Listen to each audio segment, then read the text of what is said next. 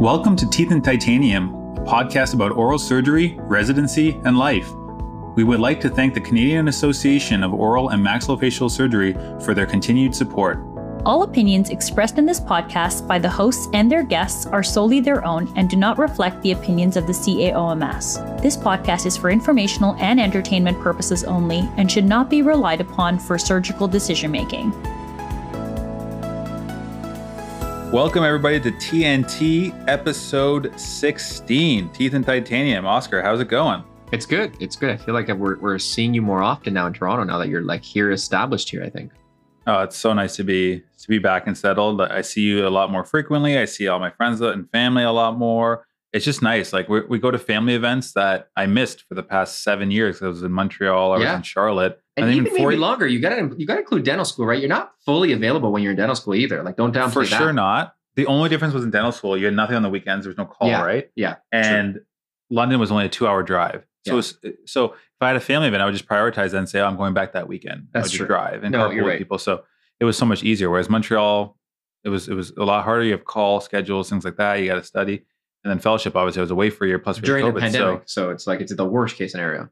Yeah, so it's so nice now just being able to sell and be able to go to so many events that I wasn't able to. For those of you listening, you might be thinking, "Man, these guys are sounding crystal clear. They sound good, eh? They sound pretty good. What's going on?" And that's because finally we have our new audio equipment. We got some new microphones sent to us by the CAOMS. So thank you so much for Big that. We shout out to them. Big shout out to the CAOMS and to Ellen Holzman who helped to kind of figure out what is the best value. Obviously, we don't need a super fancy microphone, but just something that gave us a little bit more podcast quality, and hopefully the listeners will listen and think and that everything's it. a little. Yeah, they'll notice it's more clear and easier. To, so thanks a lot for that, Oscar. Last podcast we mentioned milk and how you asked me what I and I said I use one percent milk. And you said for you, even that's too much. It's skim. Yeah. Well, I, I just thought I had to think of you. And what we do is for the listeners that don't realize, you know, we have a have a note that's on each each month's episode, or you know, teeth and titanium, we call it. Basically, anytime something comes to mind, I, I go on there, you go on there. We just we add a little quick reminder of a story or a note. Because the truth is, over the course of a month, like so many things happen, we're gonna forget. Yeah. There's certain funny moments that we want to talk about. And I, I wrote down 3.25% milk because I wanted to tell you this. I'm at home. We ran out of milk. No milk. Hold on, you're saying home like your home, you and Bianca, or you or your Yeah. you went to your parents' home? No, no, No, no, We're, at, we're at my at parent. We're at my apartment with Okay. um, Bianca, my apartment. Okay. Uh, that we're renting, and uh, there's no milk. And I gotta have breakfast before I go to work. I got the cereal. I have no milk, so I open the fridge, and you know Lennox is 13 months now, so Oh. you have to start introducing the milk, but it has to be fatty milk. So we had 3.25 percent just sitting there. You're disgusting. So I don't even wanna know. I don't even "Listen, wanna milk is know." milk. It's gonna be a little creamy. I mean, a little creamier. But let me try it. And I had honey nut Cheerios or, or like multigrain Cheerios with this 3.25 percent milk. Oscar, it's the greatest bowl of cereal I've ever had. No. It was like pure cream You and had milk. you had was just- in cereal. so uh, I thought I thought that you you'd find that kind of sickening. that is but I, did, actually amazing. I will admit it was uh, not a long term solution. It was, it was more of a of a one time thing. That was like a one-time treat. Okay, good. I'm done with this. Yeah, exactly. All right, Oscar, let's jump into some current events. So, speaking of events that you know we're able to go to now, U of T had their alumni, alumni event on November 6th. We talked about how this was coming up. You were you were making fun of me saying I was a promoter because I was bringing it up. You were, but I harassing you to loved it up. though because you're promoting my program, so I was all excited for that. Well, this is the thing I found funny is like this is a U of T alumni event, and you know, other people are invited, but it's primarily a U of T alumni event. Why am I the one promoting it? You should be the one promoting it. Yeah, but you're now you got to realize you're a U of T guy now too. Dude, it's starting to hit me. And I even It- told Bianca, like, I came home with the lanyard and it was a U of T lanyard. That's what I mean. And I'm starting to have U of T gear. I'm, I, I'm You- slowly, I'm mentally realizing that, like, I'm part of U of T now. And, And it's know, weird, but it's kind of cool. You know what you'll have to realize too is that no matter what, okay, like I don't, you're never going to forget your training, but realistically, you're going to be longer a U of T guy than you ever were a McGill guy or a fellowship guy, right? Because this is hopefully the rest of your career. Yeah. Cause we did say after six years, I Yeah. would spend more time at U of T than McGill. So we still got a long way to go. But that's still short when you talk about a career. Yeah. Very short. And it, it is a little weird to me to, to think of like myself as U of T or associated with U of T, but I, I got to admit, it, it's kind of growing. I mean, I kind of like it. Yeah. Because it's such a big program. It's such a big program, such a big name, so well known. Like, it- it's kind of nice. And, and like we said so many times before, sometimes you're a little bit isolated in your little bubbles, like when you're in McGill and other people, in Manitoba or Dal or Western, whatever, or me at U of T. But when you get to kind of meet the people and really get to meet the people, like you're getting to meet our staff now really well, you realize there's some really cool people here. Yeah, yeah. There's some awesome people here. Met a lot of them at the U of T alumni event. A lot of people from McGill, Laval, uh, U of T alumni came. It was it was a lot of fun. Shout out to like all the guys who put that together, Dr. Caminiti, Dr. Everyone else. Julia really, Pomporo was involved from and She was amazing from McGill. Yeah, like everyone who put that together, I didn't realize how awesome of a time it was going to be. So I really enjoyed it. Yeah, I'm I'm really glad you came too because we haven't been able to hang out together No. at conferences that much or academic events. So it's kind of nice to see you in your element, talking to all the alumni. Michael Markowitz was the guest presenter, and one funny thing that happened at one point his talk was talking about fellowship. So he obviously talks about Brian Farrell's fellowship. He gave me a shout out saying, you know, I know Wendell did that popular fellowship, but then just like totally out of the blue, he's going through his education seminar and he's like, this is a great article that was published here in Toronto about what are the perception of OMFS uh, among dentists, dental students, physicians. And I was laughing in my mind first because I was like, yeah, man, we actually reviewed this journal on our journal club episode on a previous Teeth and Titanium episode. But in my mind, I was thinking, Oh, Oscar, you're sitting next to me. He's saying this is by Dal Mayo et al. And I'm looking at you, and he doesn't realize the author's in the room. Yeah, that was honestly a funny thing because like it was, it was completely unexpected. And I'm there and I'm like, I look up, I'm like, oh, that's my article. Yeah, like- but you liked it. You liked it. Oh, hey, you know what? I may do more research. Let's not go crazy. Let's not go crazy. yeah, let's not go crazy. You're not. All know you're not gonna do that. Yeah. But still, it was it was nice to see yourself. It was a little shameless plug to Yeah, yourself, it but it was. wasn't shameless because someone else did. I it. wasn't even part of it. Yeah. Yeah, so that was pretty cool. Another funny thing that happened at the alumni event, this happened with Tony Shahadi, but in general, a lot of people, a lot of them say, like, is that the Oscar? Like from the podcast? And they come up and they yeah, meet because you're you. out and they- everywhere. I'm kind of behind the scenes. Everyone gets to meet you because you're at every event. yeah, exactly. Yeah. So they come, they meet you. People were taking pictures with us. It was, it was nice. It was pretty funny to It meet some of felt- the loyal listeners. And, and like another shout out is, is Tony Shahadi. He's an awesome, awesome person. He's really supported us a lot, but seeing him in person, he's just a very nice guy. Yeah, so that was a lot of fun. He, he took a photo with us and said, "Can I get you guys' autograph?" It was it was pretty funny. And then who's the guy who took the picture? He was he was one of the ones who come commented before too. He was a resident. Yeah, that was Nasser. So he's one of the current residents, and he's a huge fan of the podcast too. And he's like, oh, "Oscar, it's great to meet you. I feel like I know everything about me, and you have But no idea who so I am." nice. Yeah, yeah, he was so nice. Yeah, yeah, Nasser's an awesome guy. So he he listens to every episode. He's definitely smiling right now, uh, listening to this episode. Great guy. So really a successful event. Really a lot of a lot of fun. Bianca came to the dinner event too, so she got to meet a lot of the staff that I talk about all the time, a lot of the residents. So that was a lot of fun. It's nice that she showed up. I'm pissed that I couldn't make it, but it- like I was actually hosting my mom's birthday that night. Yeah, you, had, you had a legitimate reason. But even the fact, like, it would have been nice to be there, and then even for Lexi and Bianca to hang out more because there's not many opportunities we're getting to do that right now. So it's it, it was that would I did miss out on that, so I'm not too happy about that. Yeah. So one thing I want to talk about was had my first orthognathic case. As you know, I've been doing a lot assisting others, but this was my first one where I was a staff, I was guiding, And I had that's to make very the different. decisions. Very different. So much easier to assist. You, you just do your side There's and they no pressure. guide you. There's no pressure. It's not your patient. You're never going to see this person again. Yeah. So a lot of pressure. My main thing was just like, you know, take your time. Don't rush to try and avoid complications. It really helps to have an experienced person across you assisting. I was lucky to have Joey Friedlich because we were doing this at the Brampton Hospital. So he's been doing orthognathic surgery for a long time. So it's different when you have an experienced person across from you. You're not worried as much. You're not Um, worried as much. You can trust them. You know that they're going to do that side well. And well, and credit to him. You, you, I didn't tell you this. You're not gonna believe this. He said to me, "For the mandible, do you want to do both sides? Like, I'm not gonna get offended. I'm just here to assist you. Like, you tell me Wow, what you want to That's do." pretty classy. yeah, he's like, "I know you did a fellowship, and I know you do it." So I was like, "Listen, I'm gonna do my side, but when it comes to your side, no, you're doing Act it. like it's your like, patient. Yeah. Yeah, it's you, you're doing your half. You're doing your side. I, I want to see it, and, and you're gonna be comfortable doing it. And it went so smoothly. So who showed him for helping me. And okay, the case went well, and the patient's doing okay now. So that was stressful, but nice to get the first one out of the way. And uh, what about you, Oscar? What about private practice? I mean, we haven't checked in with you in a while. How, how's private practice going? I know you're developing a little bit more of a routine. Um, Yeah. we had said previously on our goals. Remember News resolutions. You want to maybe try and integrate maybe some more implant cases or maybe some more complex cases. Never stop learning is one of the things you said. So how's how's your life going? How's And- private practice? And it's funny. So I think just like with everything, the more you do it, the more it becomes routine. And I don't mean routine in a bad way. I'm using routine as a good thing here. When you first go to private practice, it's a little bit stressful. It's a little bit overwhelming. You're used to a residency. And then the first year, you're kind of figuring yourself out. And now I feel like I'm getting into routine and I'm really enjoying it. You go to work, you kind of know how things work. You know what private practices work. But where I'm also getting to be in the OR two to three times a month with the partners on my practice, still getting to do a ton. And it's showing me that I do like private practice. I really enjoy it. I'm, I'm not. I I think there's value, and I and I really really think that we need people like you who want to be in academics or at least part time academics. Probably not for me, but it, it has shown me over the course of the last two years is that I do like being in the OR. I really enjoy going to the ORs with with with Eddie and with Chris Lee and with Peter and Amir. We get to do a ton of stuff. We get to do a lot of orthognathic and it's fun. And it's probably the most fun day of the month or the week whenever we go because clinic can get routine and it can get redundant. Yeah, you told me if anything, you would want to go to the OR more. You said you Yeah. like you really like it. Uh, definitely, definitely enjoy that. But also, by that note, private practice is, is great. I'm very happy with it, It- just because things are becoming more second nature, but they're becoming more normal. That's awesome. Yeah, you need to develop the routine. You get used to the assistance, the flow, how to speak to patients, what Yeah. to say, how to do the surgeries, And, get and faster you're, you're going to see that your OR things. You did a fellowship. You're not going to have any issues with that. The big thing for you is going to be the private practice part, being like, especially once you end up owning your own thing, you're like, this is on you. How am I going to build this? How am I going to keep getting bigger? How am I going to keep growing? How am I going to keep expanding? For sure. Yeah, and as you said, you know, uh, for example, I have my first implant case coming up in December, and it's just, just a single implant. But It's it's, not- it's not a big it- deal. It's more nervous than you'll be for your first orthognathic case.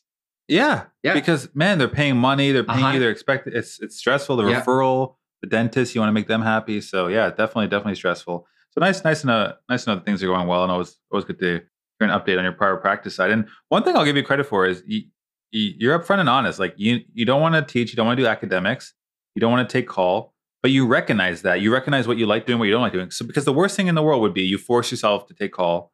And then you're saying, "Oh, uh, hey Oscar, we have a mandible fracture." And you're gonna say, "Ah, just take care of it. I don't want to come in. and I'm not available." You know, you know what I mean? You- You're And like one of those. So it's funny you say that. That would be the one thing that might have changed over the last six months or the last maybe three months is that academics, it- it's not for me. I, like I said, I give you credit. I give everyone credit who does it. It's not for me. But call isn't necessarily that. Like my mindset on call has changed. Ooh, opening Yeah. the door a little bit. Yeah, now, is yeah. that because is that because you saw that uh, bilateral subcondylar parasymphyseal fracture I did with the residents, and you That- saw the post-op X-ray, and you were like, I don't love giving you compliments, but that was a nice fracture. You guys did a nice job. And honestly, the residents were very happy to work with you. They "Yeah, the residents did everything, so I can't take credit for the case. They did it." they had a great time. Shout out to Justin, Kirsten, Chris Bernard for that case.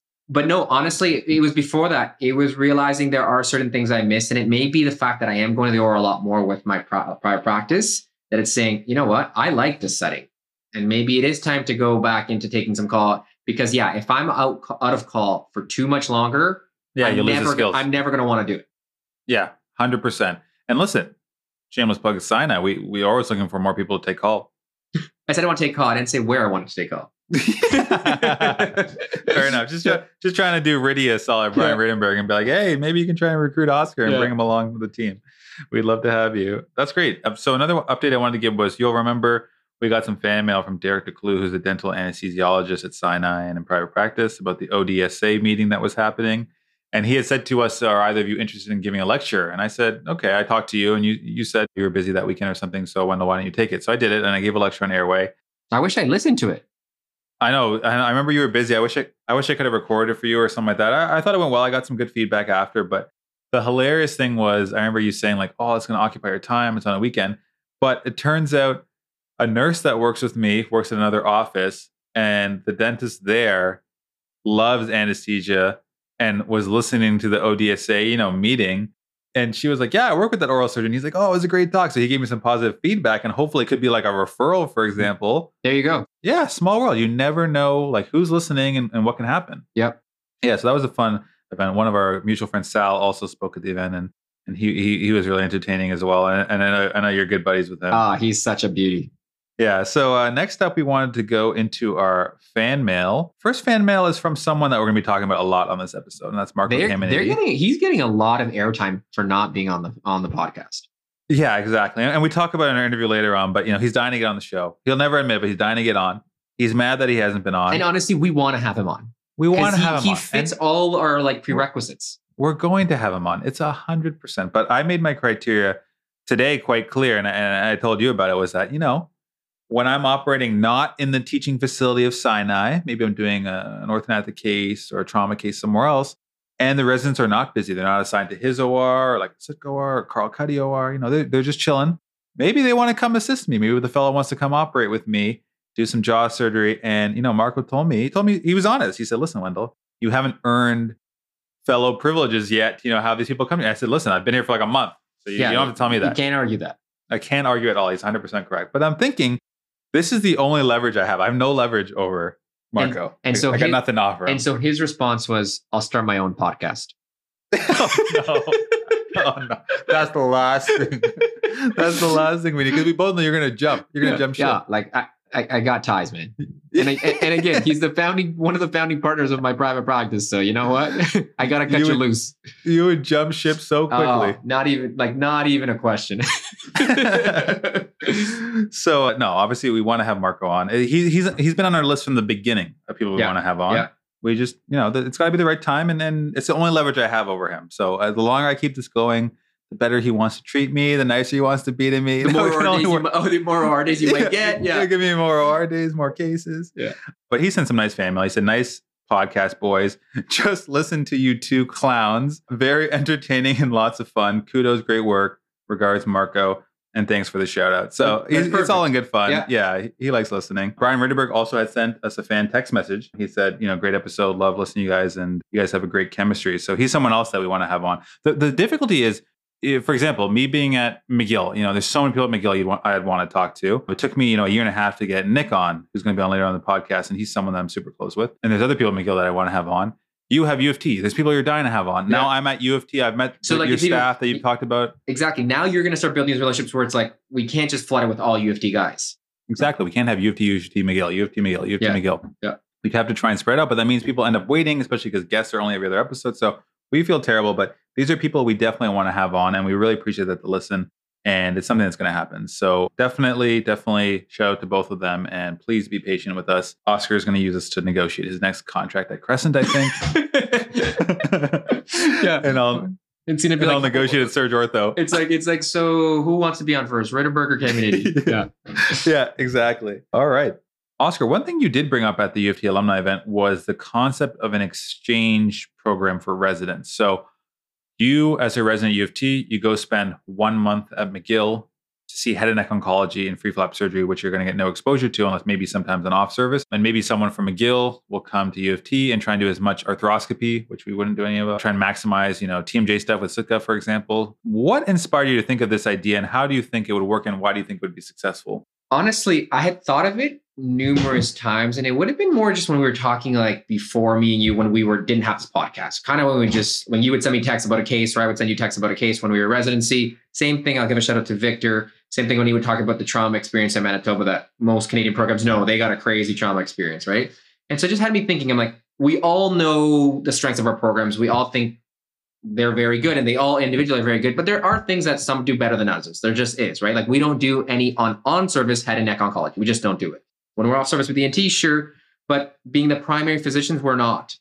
You guys do. We do a ton of TMJ prime more than anyone else in the country, and we do it quite well. And then in Manitoba, again, the trauma experience. So that had me thinking, I'm like, yeah, if we work together and could share residents, because it's not like we're really big programs. So if we give one and you give one, like that's fine. It's not we're trying to give 10 residents to each other where you're filling up the spaces and there's no room. If you're each sending one resident, I spend a month in McGill, get a great experience, get a different perspective on treatment. I think it's great. And if you, especially if you're doing it more in your later years, like your senior or chief years, that's really where I thought it would work. Yeah, exactly. And especially if you did a like for like trade. So the month you come to McGill, Yes, someone goes exactly. uh, to Toronto. Yep. It's the same amount of people on service. You're could not diluting it or you're not flooding a service. Yeah, exactly. But you obviously have to figure out the licensure requirements. But you can get like a temporary resident permit or something like that, figure something out. But I think that's a great idea. It'd be really good. And, the ironic thing is you brought up this idea at the alumni event. And then I overheard Marco and, and, and Mike Markowitz talking because he's at Buffalo, which is so close to Toronto. And he was like, man, we should set something up where your residents come up and see our TMJ and ortho stuff. And they go down to see all the cleft craniofacial stuff he's doing because that's like wild Oh. that none of us really get to see any of that. They must have heard our conversation. I, I thought of that. I, it was weird. The timing was a little weird Yeah. that we and we were sitting behind them too. So I don't know if they heard us talking. Yeah. It was too perfect, too much of an overlap. I thought, but hmm, who knows? Maybe maybe they were inspired by by your idea, which I think is a great idea. So next up, we we're going to go into our guest segment of the podcast, and, and we're happy to have Dr. Nicholas Makhoul from McGill. As I mentioned before, you know he was my staff for six years. He was pretty much the reason I went to McGill when I was interviewing. I met him and I had known him because I did an externship at Michigan for three weeks, and he was the fellow at the time. And you know how someone is, you know, based on how they treat their inferiors, right? And I was here as a second year dental student, as an extern. He was the fellow, walked me around clinic, introduced me to the patients, taught me what he was doing. We did like a gunshot wound case together. He's explaining to me this massive surgery. Uh, he took me to lunch, like just super, super nice guy. And he was Canadian. So I was like, this is awesome. And then at the time, Michigan no longer accepted Canadians, so I couldn't apply there. But then when I went to interview at McGill, he was the program income program director. So I was like, whoa, I could train under this guy. I love this guy. He was super nice. It was one of the huge reasons why I wanted to go to McGill.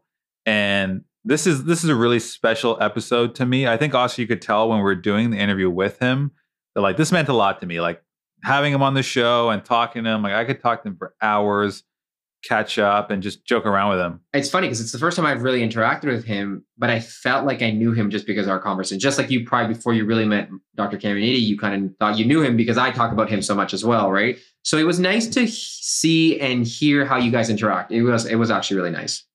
Yeah, so I, I was super super pumped for this interview.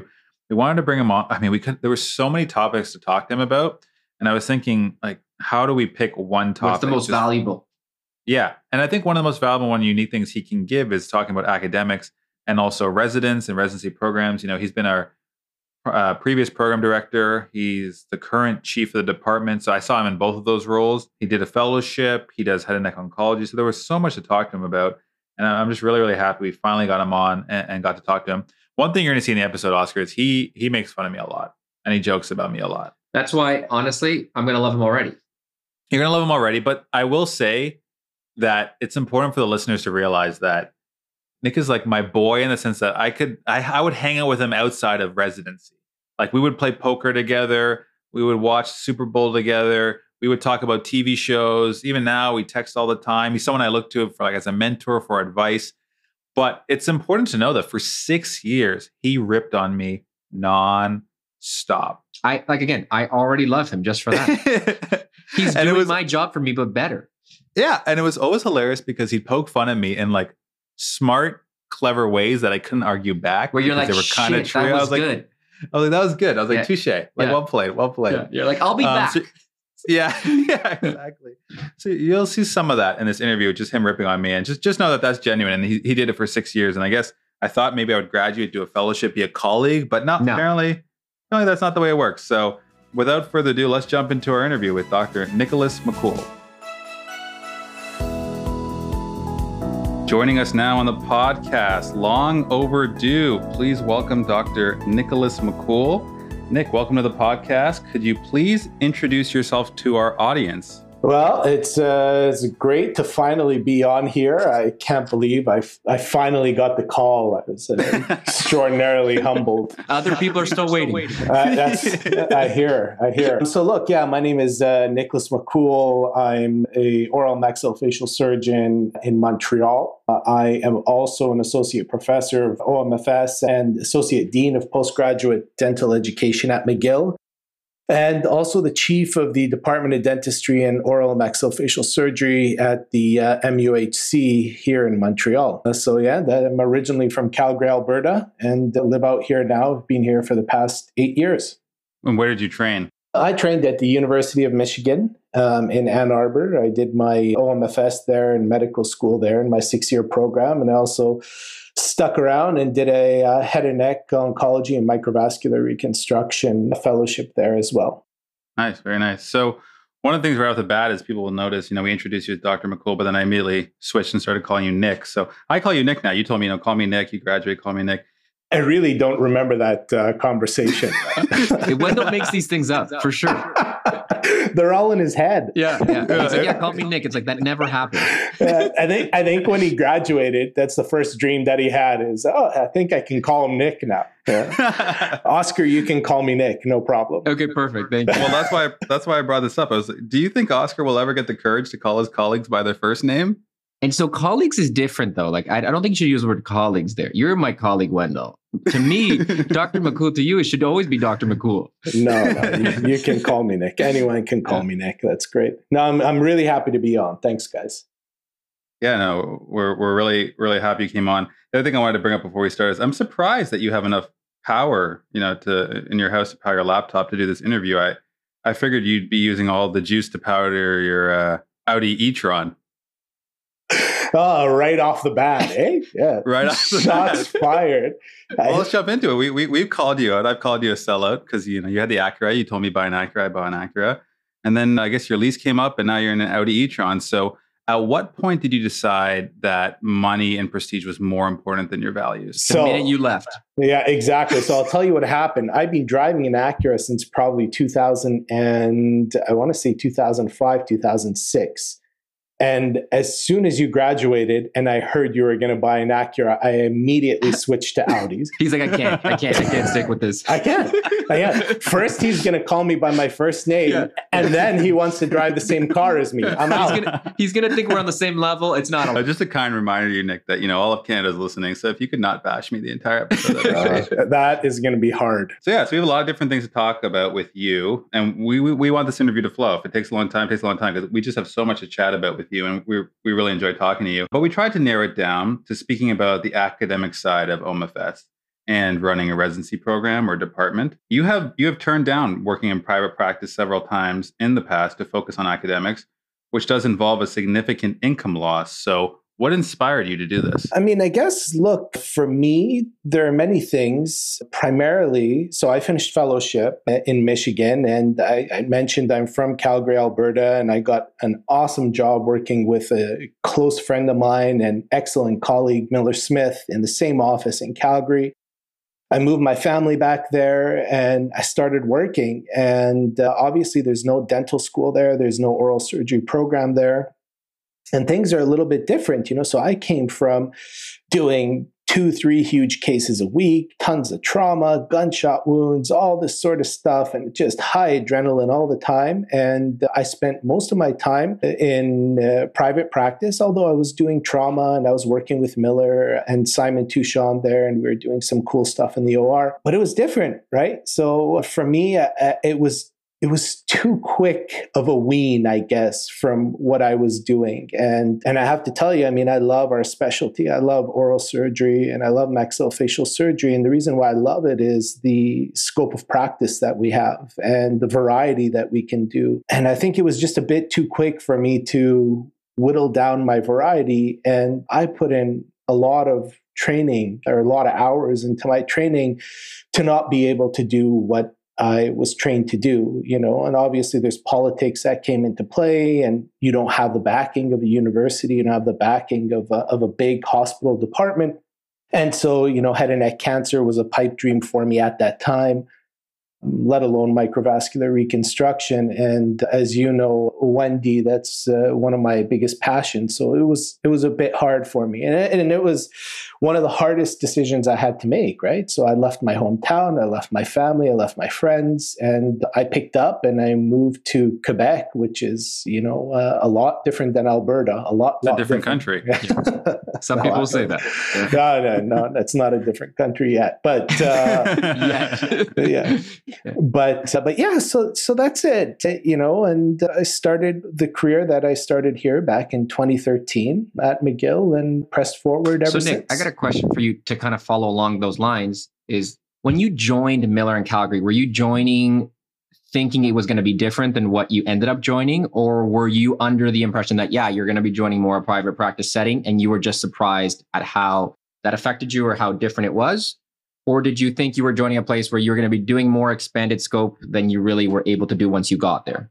Probably like most residents or fellows when they graduate, you feel like you'll be able to get a lot more done than you. And so I can tell you, I went there and I pushed really hard to do full trauma, not just mandible fractures or mandible fractures on Hep C and HIV patients, you know? So I went and I busted my butt trying to make sure that I got, you know, orbits and ZMCs and stuff. And I found myself sleeping in my car when I was on call in the hospital parking lot at like three or four in the morning in the middle of a, a, a nice Alberta winter. Oh. And at that at that time, you were in an Acura, not a. Audi. And at that time, I was in an Acura. No heated seats.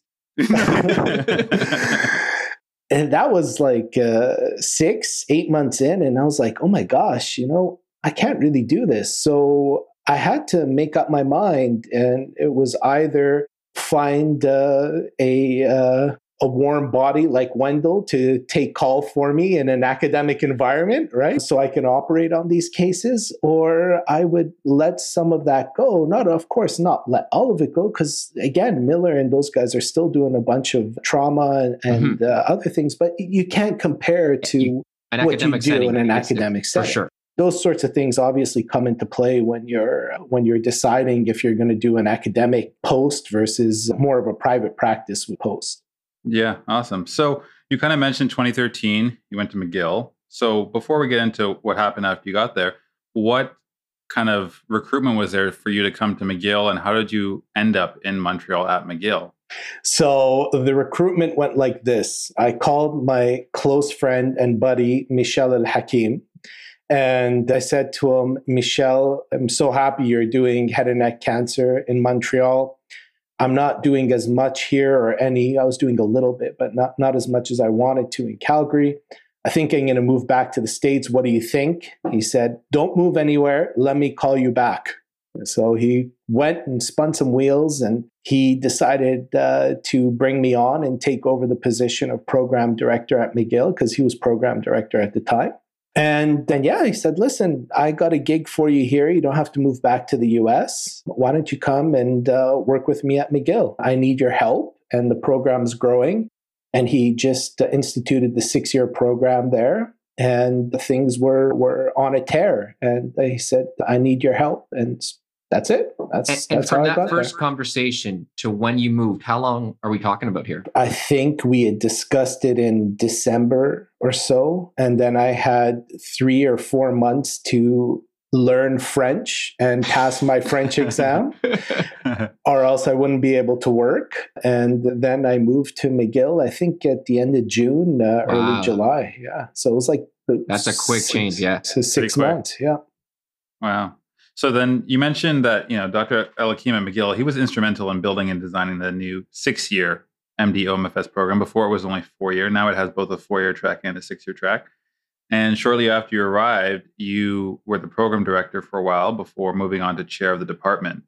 So, one of the things I wanted you to talk about on the academic side is what goes on into that process of designing or running a program and what are the things that residents or full-time faculty or part-time faculty that they don't see? Because residents are always you know myself included are always going to say why can't we just do this? Why can't we just why can't we cut more? Why can't we just buy this thing? Why can't we make this change? Like what goes on? I know there's a lot but kind of break it down for us. What goes on behind the scenes that we don't realize? Well, I mean, gosh, there's so much that goes on behind the scenes. You know, first and foremost, like as you know, Dr. Chiasson now is a program director, so she deals with a lot of these things. But, you know, the first and foremost thing that we have to do as academic OMFS is make sure you graduate from an accredited. Accreditation is key. And accreditation means that there are things in place uh, to document your education. There's rounds, there's uh, records of rounds, there's meetings, and there's minutes from meetings. There's reviews that go on that uh, the academic staff have to have about Wendell's progress and why he still can't take out a wisdom tooth, you know, in his. once again just a reminder all of canada's listening just just a just a friendly reminder but please please please continue please continue to insult me on my own podcast that i invited you on to please You're you're very welcome. So those are the kind of things that you know go on behind the scenes that are very time consuming. They're very difficult. Obviously, we want everyone to succeed, and success is obviously you graduating, being a comfortable oral maxillofacial surgeon, and whatever you want to do. McGill isn't in the business of producing head and neck surgeon everyone that graduates. That's you know the contrary. What we want to do is give you enough exposure that when you graduate you're the best surgeon that that you can be. And uh, you know I, I was always told when i was training you want to train to a level that's much higher than you ever want to practice at because when the hits the fan one day you're there and you're able to sort of deal with the off situations where you really need to be you know a little bit higher than your normal daily practice. So that is really, you know, the the big things that a program director has to do. I think, you know, on the level of a, a department chief or somebody running a department, you need to make sure that you're there and getting the operating room time for your division so that you can cut more, right? Clinic, clinic space. And also, you know, it's most important, and this is something that residents take for granted. And now you, Wendell, being in private practice, know that if you want a successful private practice, you have to provide service to your referrals. And, you know, uh, the referrals we have are all of Montreal and greater Montreal and sometimes Quebec. And we have to offer the same high quality level of service while training you. Or else, if we stop getting referrals, then we stop having a program. There's no patients in clinic. Yeah. Yeah. That's right. That, that that's that's a very good point. Sometimes now that you're as me being in private practice, you do realize the stress that an educator goes on is under because you're trying to teach and trying to make it fulfilling for a resident, but you're also trying to provide a good service to a patient and also not lose your referral because you have to provide them good service. How do you balance that? Like that to me, I find very difficult. It's extraordinarily difficult. It's the most difficult thing you do as an academic clinician in, in surgery. And I think this probably goes for all of surgery because, you know, at some point you have to train a resident, but you also have to watch out for your patient, as, as you were alluding to. I mean, I guess it's a feel thing, you know, and as you grow as a teacher, as a surgical educator, you sort of learn how to gauge your residents' ability. You also have to be there and available to deal with all of the complications and repercussions that that resident will have and, and, you know everyone will have a complication. I will someone who's been practicing for 40 50 years will. The uh, only difference is with a resident you have someone to yell at. It's hard to sort of yell at yell at yourself. So so yeah for sure. It, it's an extraordinarily difficult thing and being a surgical educator is uh, for sure not not the easiest thing to do. So what advice would you give to you know for example i'm a new staff uh, even Oscar sometimes works with the residents when he's with his partners at Crescent in the OR. What advice would you give to someone when they're trying to figure out how to balance the needs and desires of a resident that wants to obviously do the entire case and you, where it's your license on the line, it's your patient? I know this is something that the current program director, Dr. Chiasson, would have to deal with on a, on a daily basis as well. So, what advice would you give? Look, I think, you know, you have to balance what are needs and de- desires of a resident, right? With what a patient's needs and desires are, or what the department or the division or the program's needs and desires are. It's again, it's very tricky. There are basics that I feel obliged to teach every resident. And the same goes for Dr. Chiasson, everybody in our division that teaches. And those are, you know, the basics of history and physical, formulating a differential exam, diagnostic abilities, being able to, when you're operating, manage tissues, hard and soft tissues, being able to control and hemostasis and bleeding. Uh, and, uh, you know, these sorts of things are, are the basics that we have to provide every resident that's passing through. Now, it's very different than say I have, you know, my fifth year resident who's fresh off of general surgery walking in uh, to a fibula case and wanting to jump under the microscope and start throwing stitches that may be their desire, but that's not in the best interest of the case of the patient, uh, of a- a- anyone, right? Because you need to build up to that. I think that sometimes probably one of the most frustrating things about being a surgical educator is that residents don't think that way. Not all residents, of course, but so you're in it and and I get it, you know, you got 2 years when you're in your 5th year, and you got your 5th year and your 6th year and you got some rotations in between and if you're Wendell, you got to take 2 months of vacation and go to every meeting under the sun. Was, was it only two? yeah. and, and, and present your your MR read and CT read at every meeting possible, right? Spread the word. Yeah. So, you know, you got that 24 months or let's say 20 months that, that you want to learn as much surgery as possible from, you know, all of the, you know, the Marco Caminitis, the, the Genevieve Chiassons and Michel Hakims, all these guys out there. And, and it's hard, but you got to remember that learning isn't doing and failing. Learning is doing and achieving or doing and succeeding because then you get a positive feedback in your brain.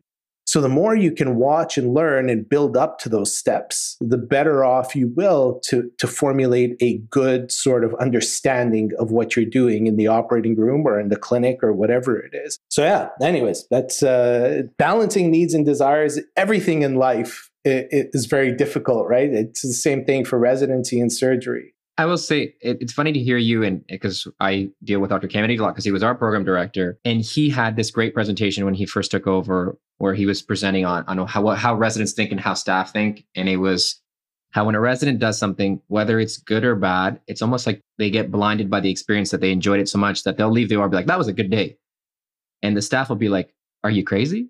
Like in his head, it's like that was a terrible day. That was a, such a long day. We took so long, but the resident is so naive that he doesn't realize that that really took way too long, or that that wasn't skilled, or that that wasn't effortless.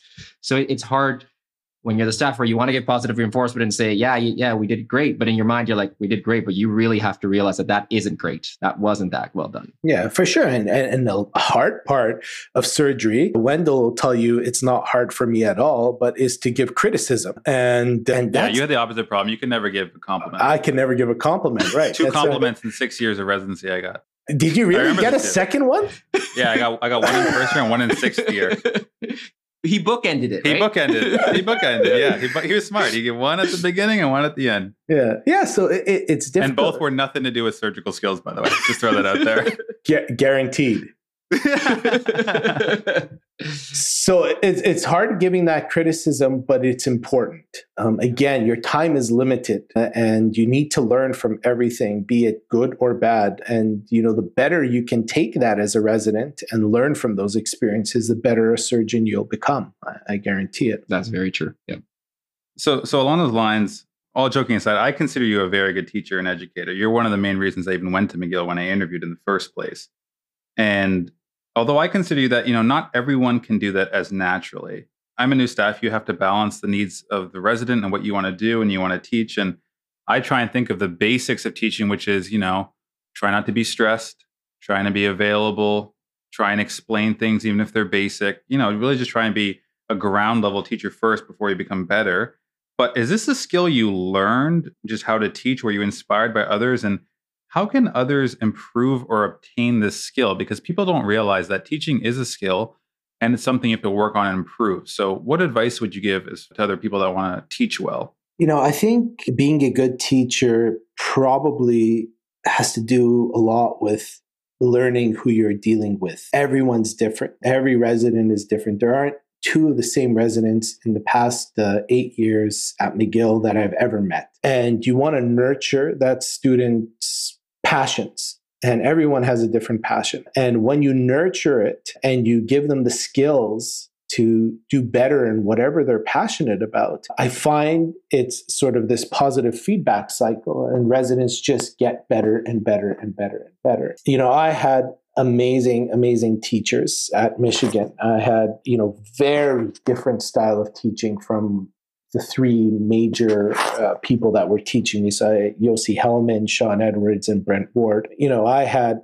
times where my staff would be on me 100% and watching every move I did or doing everything. And I was just assisting and watching and learning. And I had staff that would just let me go the whole time. And even if it was something that I wasn't probably 100% proficient at, but I sweat through it and, and they would make me sweat and they would watch me sweat. Uh, and they would they would seriously just look at me and say, "What's your next move?" Is sort of like a, a chess game, and and I took from all of those guys, and and it was great for me because I would spend time with the person who would just do everything in front of me. And then in the next OR or the next day, I'd be with a person who let me sweat through it. And, and that sort of complemented the teaching quite a bit.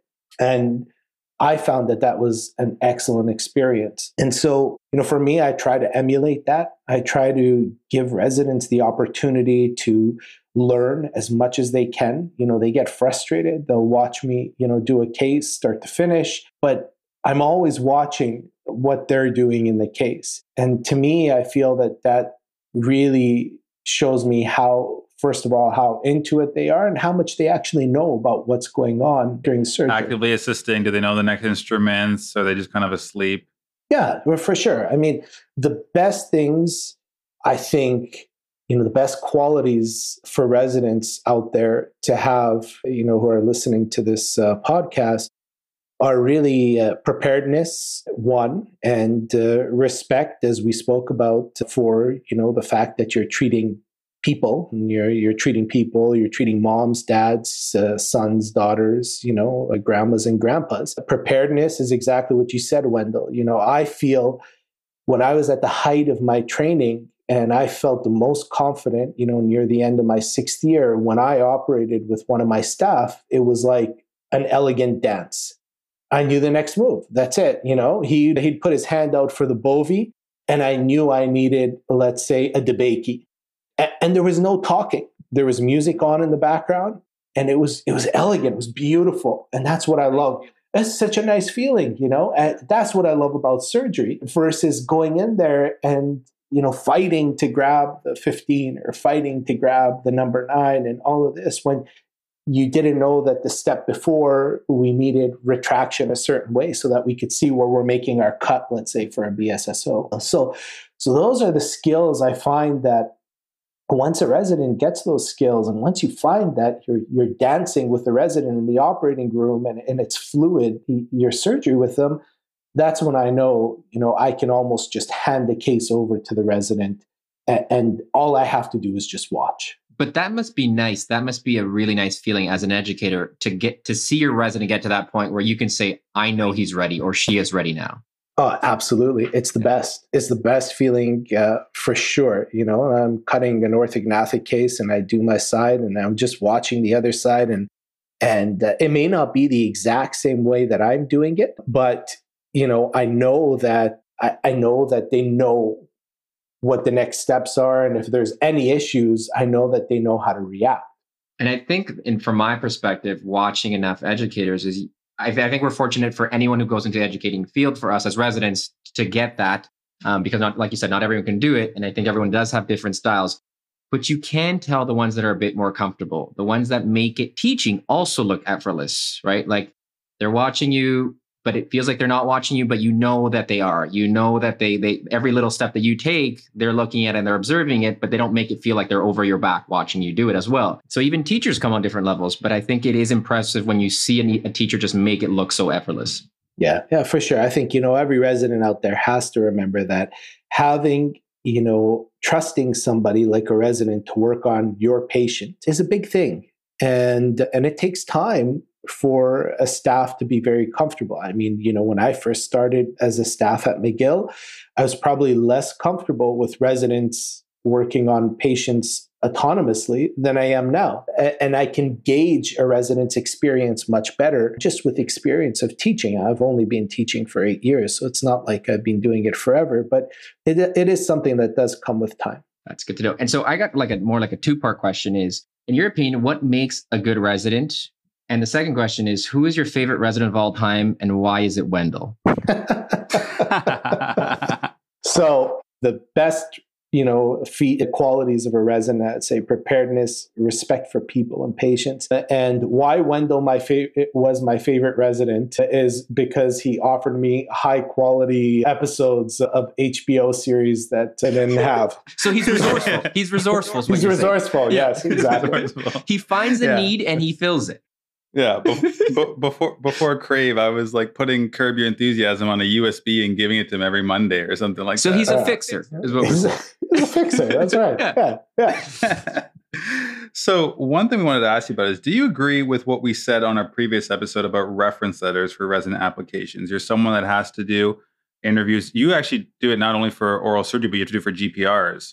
So you're, you're reading a ton of reference letters. So does the system of reference letters need to be changed? And what did you think of our suggestion of just like four categories, one to 10, you circle a number, and overall one to 10, circle a number, and then maybe there's a little note section at the bottom. Like cut out these, you know, long flowing paragraphs that say absolutely nothing and it's just a copy paste job for, for everyone. Yeah, I think, you know, there's there's some validity to that. And, you know, comments, I think some comments are very useful you know, a big, long page, two pager uh, reference letter basically just gets skimmed over, right? You want to you want to get to the very end of it.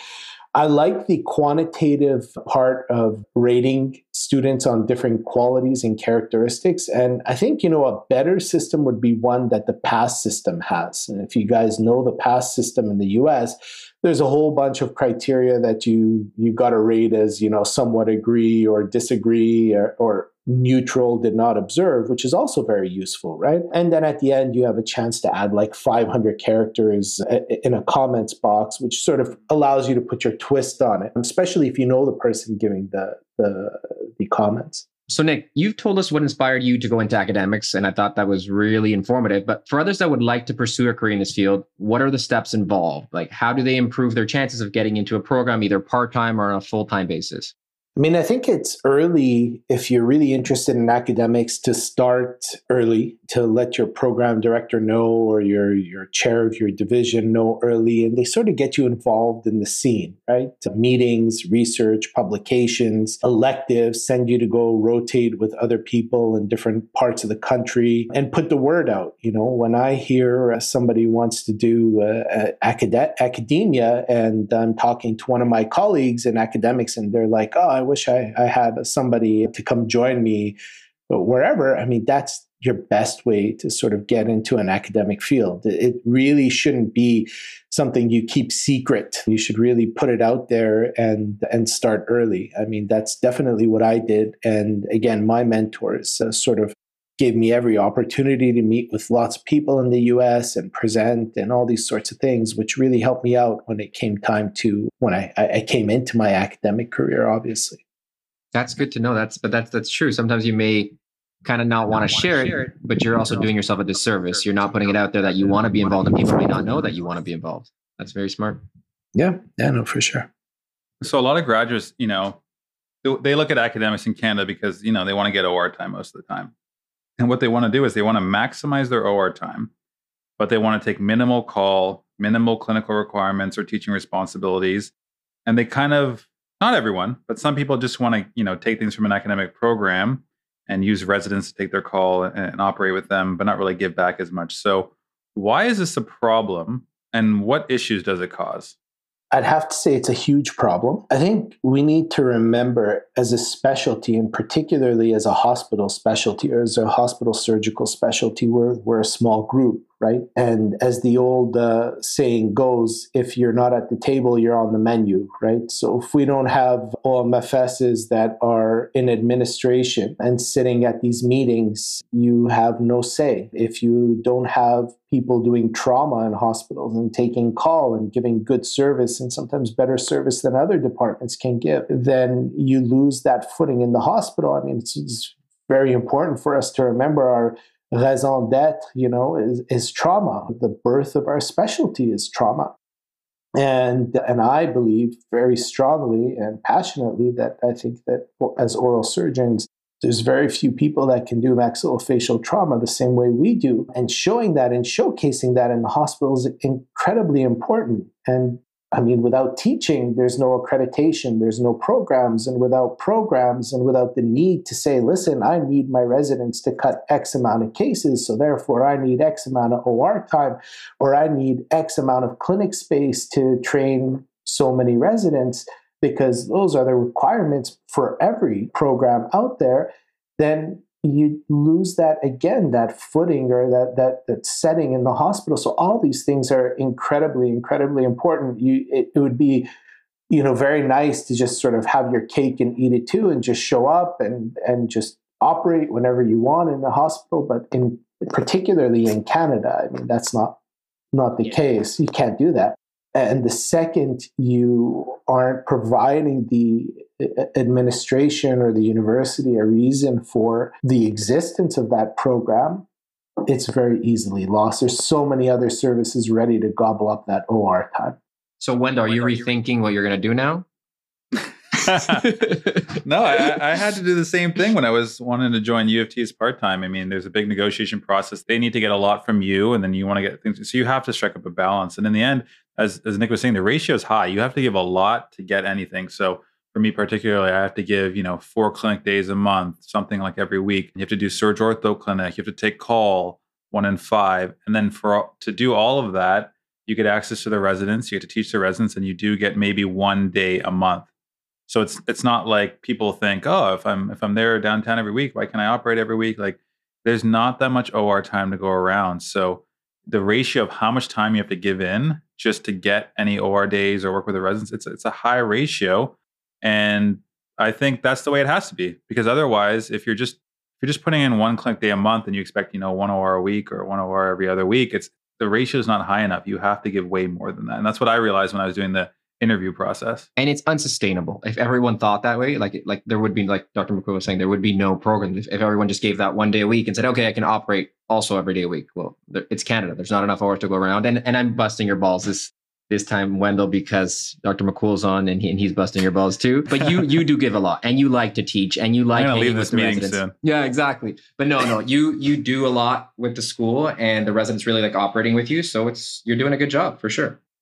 Yeah, I enjoy it. I, I find it a lot of fun, but it's definitely stressful. Nick, for you, obviously now you have private practice in, in your life. It's a big part of your life as well, starting and building a clinic. But before you had the private practice side and you were a full time academic practitioner only in the hospital pretty much every day, what was your weekly schedule like? And what is an ideal academic practice weekly schedule? So yeah, I mean, for the six years that I was full time, I was doing, I would say, one to two ORs a week, two to three clinics per week, and zero to one days per week. Administration and research and meetings and all these other things. I, I can tell you that's that's quite a bit, you know. And again, I was coming from a unit in Michigan where everybody was like that, but there was a lot of people around in the same boat. When you're again in, in a Canadian program, it's it's much smaller. The resources aren't there. The OR isn't there. The administrative help isn't there, and you're not like a group of six or seven full-time OMFS surgeons. It's really hard, and it's a lot of work. And seeing you know two three resident clinics per week will is enough to make your head explode sometimes, right? I can imagine. Yeah. there's there's only so much bronze you know that you can so yeah I, I mean i think now the schedule that i have with you know the couple of days uh, in my practice it really helped me personally a lot because i feel more invigorated when i come to work I know I'm not going to be here again tomorrow because I'm in my practice. So I've got to get a lot of stuff done today. And it sort of keeps you on your toes. You're switching it up and uh, you're doing other things. And, and to be honest with you, it's really nice to do things on your own and not have to, like, you know, do half of it and hand it over Yeah. to Wendell to screw up the other half. Right? you know, it's like I did my pilot drill, Dr. Makhoul, and he got to come and fix it. And then he does a second drill and you got to come and fix it. And, you know, it's like, we end up putting a six millimeter where a 3.3 was indicated. that's right. Yeah, exactly. We are just trying to give the biggest platform possible. Yeah. You just got to put a good spin on it. that's right. Yeah. But along those same lines of kind of transitioning to from full academics or part-time academics is one of the biggest fears that I guess uh, that I feel a lot of surgeons have that why they choose not to go into academics is they feel that they're not going to make money. What would you say to those surgeons? But I mean, look, no, not at all. no, I'm joking. Look, everyone's different. You don't go into academics from. I could tell you, you're not like uh, you're not starving. You still have a very good lifestyle. You have uh, a, a great career. There's a lot of other things that are going on in your career that you know you find fulfillment in. You're not doing terrible, but you're you're you don't do it for the money. You shut up and drive an Acura, and uh, you go to work, which is a nice car. Yeah, yeah, exactly. yeah. Good Until your resident gets one, and then you're like, I got to move up. No, but I, I- I wouldn't let that, you know, if you have a true passion for academia and teaching and hospital based practice, I, I totally wouldn't let the money uh, sway you because it, it totally does not make sense. Yeah, and I think one of the keys is you have to go in not trying to make as much money in that academic time as you would in private practice. You'll go crazy. and You'll just be sad the whole time. I look at my one day a week downtown as like a public service as a chair. I don't expect to make any money from it. I think when I supervise at the faculty, they give like $135 for a five hour session. And parking is 150 in Toronto. yeah. so you lose money Yeah. each time you go Yeah. down. So I think I think that's a good answer. You know, you have to do it for other reasons. For you, Nick, I mean, not only did you decide to give up a lifestyle of teeth and titanium for academics, you chose one of the most rigorous and demanding fields, head and neck oncology. So why did you choose head and neck oncology? And you know, before maybe you talk about your inspiration, can you address one one of the biggest controversies we've ever had on the podcast, which is uh, hashtag Mooresgate? Uh, I will refrain from commenting on Moore's Gate for fear, No, fear of retribution. Keep it in class. no, you, no, Yeah. you can't. No, I'm not gonna. Let, no, you can't. You can't not comment. You're, you're the one that came up with Moore's Gate when you listened to the episode. we want to we want to know your opinion. Uh, I think that Miller is uh, a great guy for acknowledging uh, the tremendous work that Dr. Hakim has done in the field of maxillofacial oncology. oncology and you know it. You know it's bad when they start with, well, "I think he's a great guy." Uh, great acknowledgement. See, when, when, he brought up Moore's Gate, he thought he was doing it on a burner account. No, but why did you decide on head and neck oncology? What, what did you like so much about it? Look, because uh, it's not easy. I mean, I I did it for I had zero exposure obviously before coming to McGill.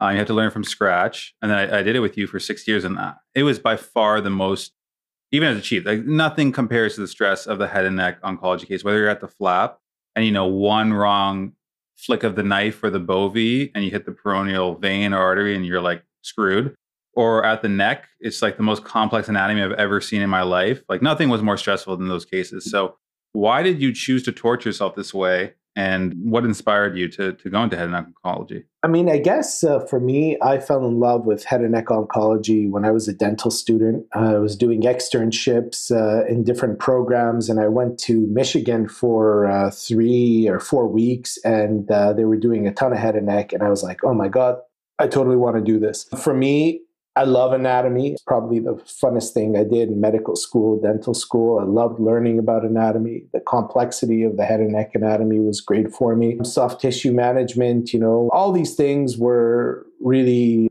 they really sparked my interest as a dental student. But, you know, I guess my passion for mm, maxillofacial oncology is really that I feel as an OMFS trained oncologic and reconstructive surgeon, I feel like we have something to offer. I think we have a different spin on things. You know, I'm not saying we're better than other specialties or not, but I always felt, and we could see it in our program, you know, the way we do our virtual surgical planning and, and uh, the way we plan our reconstructions and even the way we do our ablative surgery, having a command of the oral cavity like we do, you know, uh, cutting a BSSO is a hard frigging procedure, right? Mm-hmm. You know, like you, you dig in a tunnel and then you're taking a big ass saw and you're jamming it in the back of a patient's mouth right beside their throat. And, no, you know, uh, just to clarify, Oscar's a wuss. He uses the Lindemann burr. Oh, okay. Oh, I'm sorry. sorry to hear that. But,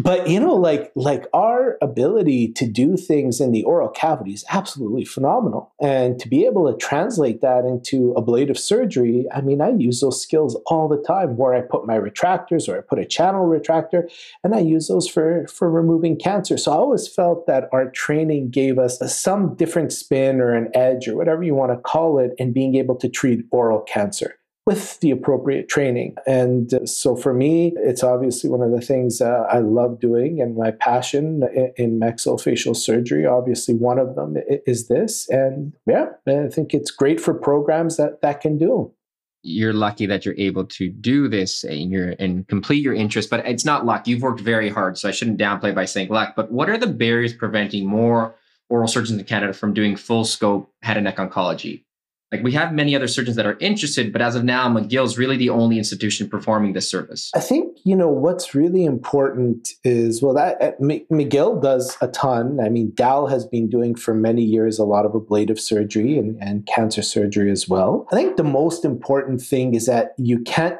dabble in head and neck surgery. Yeah. You know, yeah. that's a great point. Yeah. yeah. You know, some people would like to, yeah, I've done a few flaps and I'd like to go in and do a flap here and there, or, or maybe do, you know, a resection here and there. And, and it goes for oral surgeons, it goes for ENTs, it goes for plastics. You can't dabble in this stuff because of the things that Wendell said, you know, just the quick wrong turn of something and, and something can go really, really wrong. So you have to dedicate yourself to it. And I think, you know, to the credit of uh, Michel, who again, you know, is a great friend of mine and a colleague, he came to McGill. And when he started the oncology practice at McGill, he started it knowing that he's not dabbling in it. You know, he he was working with ENTs, he was doing it on a weekly basis. He ran weekly clinics that were mostly focused on oncology and reconstructive surgery.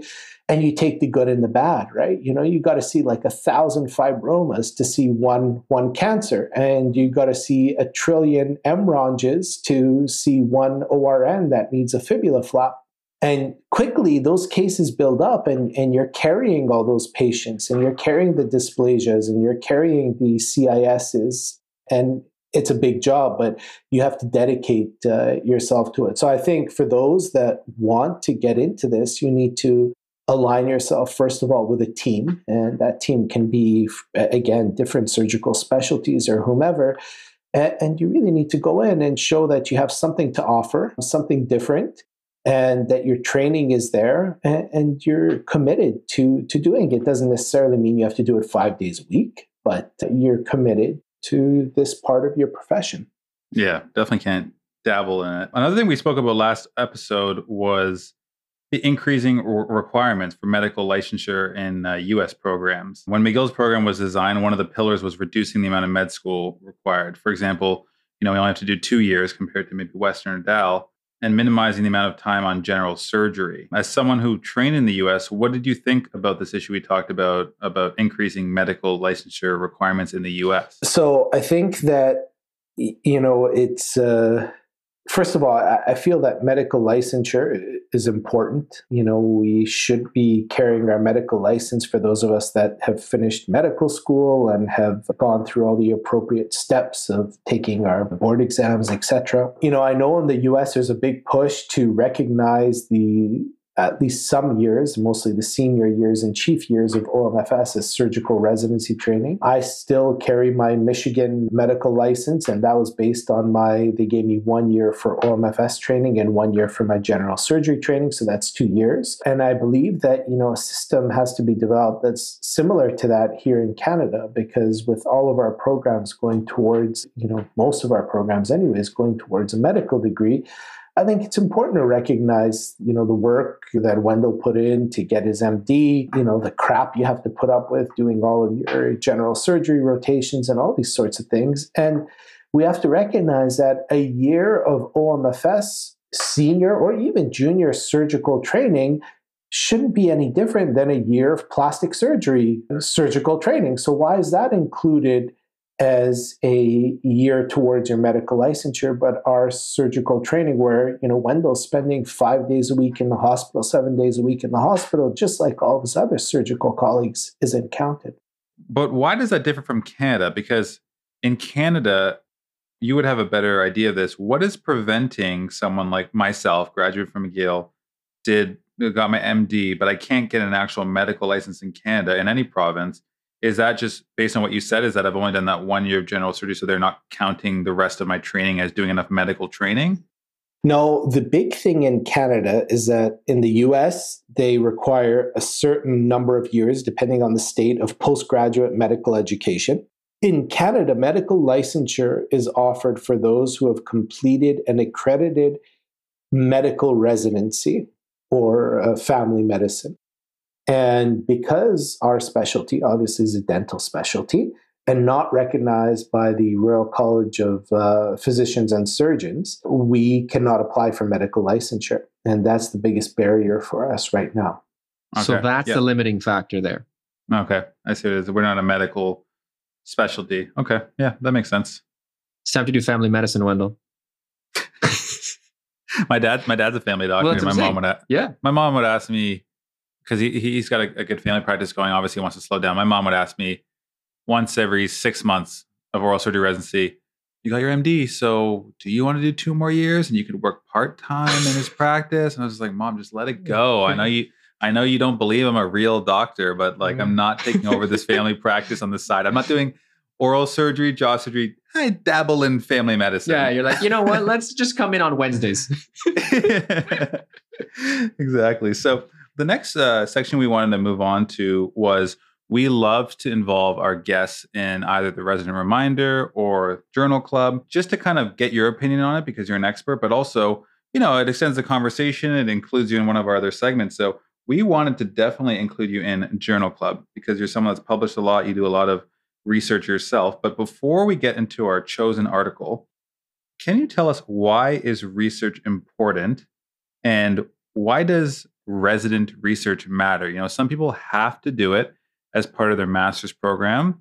Some people have to do it because maybe con- their graduation is conditional on completing a project. Why does it matter? Why is it important? I mean, look, research is extraordinarily important for us to do a because it uh, helps advance our specialty. And the research that residents are doing are is the research that is a lot of times advancing our, our, our specialty forward. I mean i know i like to knock you a lot on your self self self yeah promotion and shameless plugs of ct read and mr read but these are the innovative projects that residents think of that push our, our specialty forward. And, and they're outstanding and, and super important. And if anything, it teaches you how to critically think.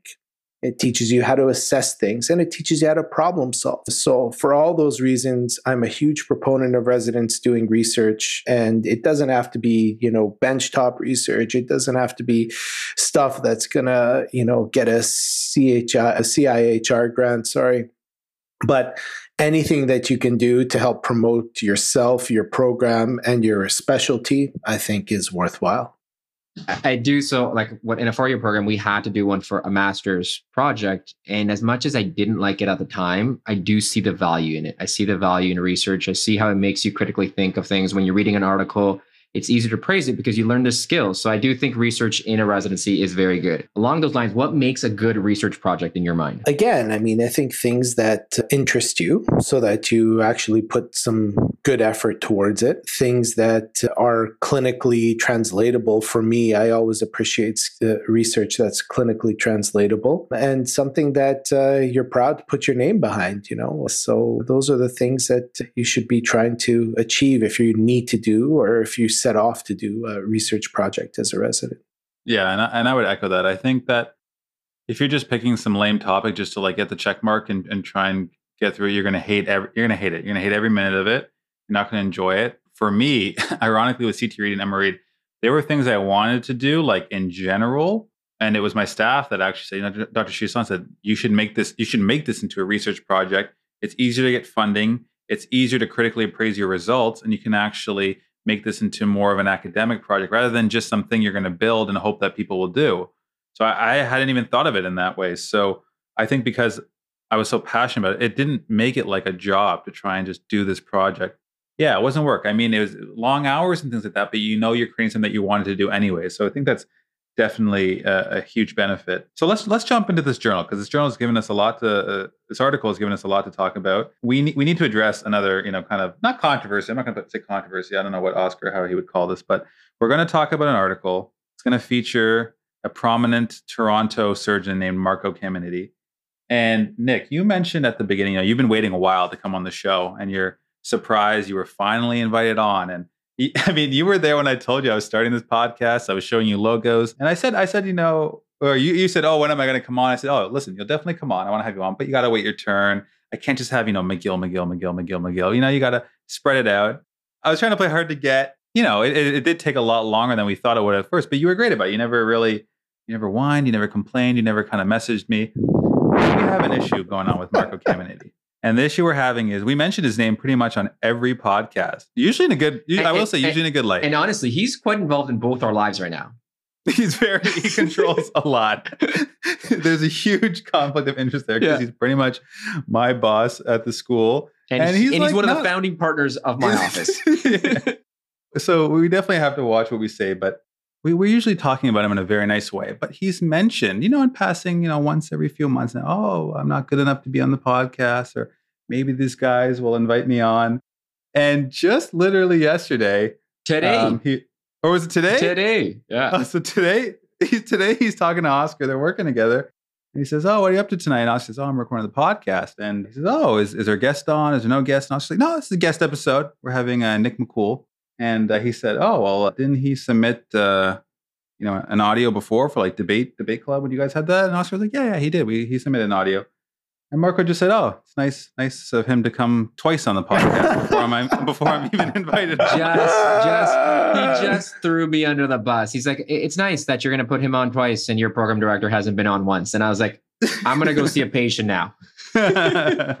so, so Nick, do you do you have any advice for Marco, who's patiently waiting his turn? And and I, I the more I think about it, the more I just we keep talking about him, but never actually inviting him on the show, means he can never defend himself. That's right. So I'll tell you what I did, Marco, is I uh, rejected the offer a couple of times.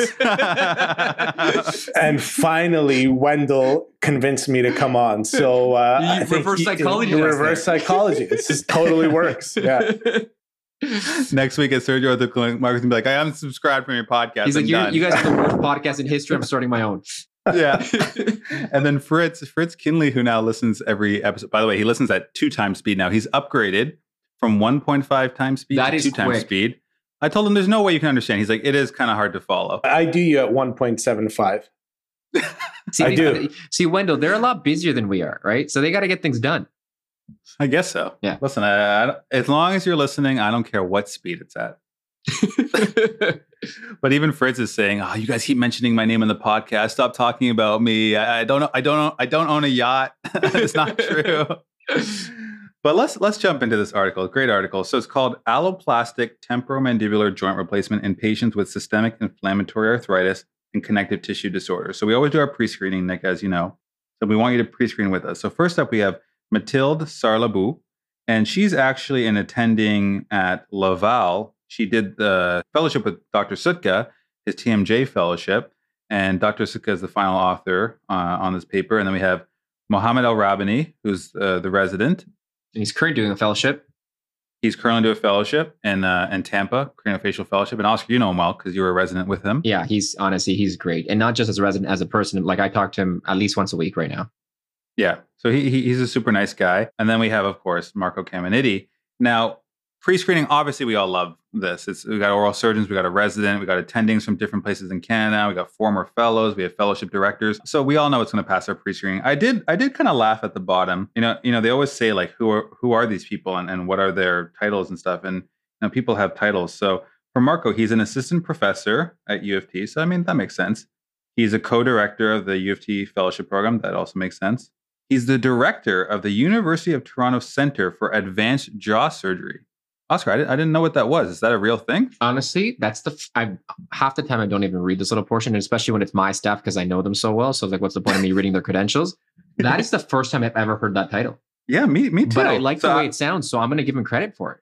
I know, and he's it's the Center for Advanced Jaw. So the first thing I was thinking was like, man, how do I become a member You of need this? to be Like, part of that. You need to. You I need need, to work. You need to work your way in. So you know what? You need to invite him on the podcast. he's not. yeah, he's definitely not going to accept me now. So that one I thought was funny. Then he's chief of the department at Humber River. That makes sense. And then obviously we have Dr. Psutka, who's an assistant professor, co-founder. But even Dr. Psutka, it says co-director, University of Toronto Fellowship Program. So that makes sense. But it's also that he's the co-founder of the Sinai Health System Center for Excellence in TMJ Surgery. I didn't even know that existed either. That one I did have more because we had heard it when I was training, but Dr. Caminiti's was new to me. Oh, Mhm. okay. So then, uh, conflict of interest disclosures. It does say Dr. Psutka and Dr. Caminiti are occasionally are occasional paid consultants and teachers for Zimmer Biomet. I don't think that'll be a huge issue for this because in Canada, mostly we use Zimmer Biomet. I know Nick, you do joint replacements. You always use Zimmer Biomet, and usually you do custom. Do you do any stock, Nick, or is it mostly custom that you do? I haven't done any stock actually in Canada. In the US, I did a couple of stock mm-hmm. cases, but no, never. Yeah, I remember in residency we did a bunch of custom, and it was just so nice, so easy. So let's jump into this article. So what they're saying is the diagnosis of TMJ involvement in systemic arthropathic diseases is based on the history, physical findings, radiographic study, and laboratory testing. However, the sensitivity and specificity of the test for TMJ arthritis is low. So the goal of managing TMJ arthritis is to relieve pain and improve function. In most patients, over 90% can be managed with conservative therapy, so occlusal splint, physiotherapy, medication. They also get systemic medications all the times for these patients, and sometimes arthrocentesis and arthroscopy can provide a good therapeutic aid if the upper joint space is preserved. So, therefore, the question for the study was what are the outcomes for total TMJ alloplastic replacement in patients with systemic inflammatory arthropathies? And to do so, we elected to evaluate the changes in pain and function in patients with systemic inflammatory arthritis who underwent total joint replacement at our institution. So for me, so far, I like the premise. But right away, Nick, I want to ask you, you know, you're an academic, you're reading this article, you've read the intro, you've read the purpose of the study now. We haven't gone into anything else. But just when you read the purpose and the study design, Do you think this makes sense? Do you think this is a good kind of outline and a good question to ask in the first place? Yeah, I mean, it's a good question. I think that uh, those that have arthritides or systemic or, or arthritides of their TMJ, we treat a lot with TMJ replacement. So I think it's a good question to look at your outcomes. And, and I think in, when it comes to the outcomes, decrease in pain or, or, increase in pain and increase in function or decrease in function, what else would you want to know? Like I think those are the two main outcomes that we're really worried about if you're going to be treating these patients, in my opinion one of the things that struck me is, I guess, if you want to know what the difference is between treating somebody who just has an arthritic joint and somebody who has a systemic arthritis is looking at sort of the long long term in these patients. Are they getting ankylosis? Are they getting any heterotopic bone formation? Because we know those that have you know wear and tear arthritis aren't normally going to develop those Yep, yep, Right. So so that's one of the things that I think, you know, in this article it would be nice. But again, you don't have that many patients and you don't have maybe that long of a follow-up. Although they do mention it uh, that they didn't see any of that in this cohort that they reviewed. Yeah, exactly. So it's a single group retrospective cohort study. Patients who had TMJ alloplastic reconstruction with a diagnosis of a systemic inflammatory arthritis or connective tissue disorder were included in the study. So that's the inclusion criteria. And then patients who were followed for less than three months following surgery were excluded. So we like that. We like the fact that they got rid of people that were didn't have a great Too long quick. follow up. Now, Yeah. obviously, three months is very short, but it, you always like to see when they're trying not to just inflate their numbers and just include everyone. They do have to have some kind of exclusion criteria. And as Oscar mentioned, the two primary outcome variables were changes in range of motion and pain before and after intervention. So we like that. A lot of the TMJ articles tend to have those two things.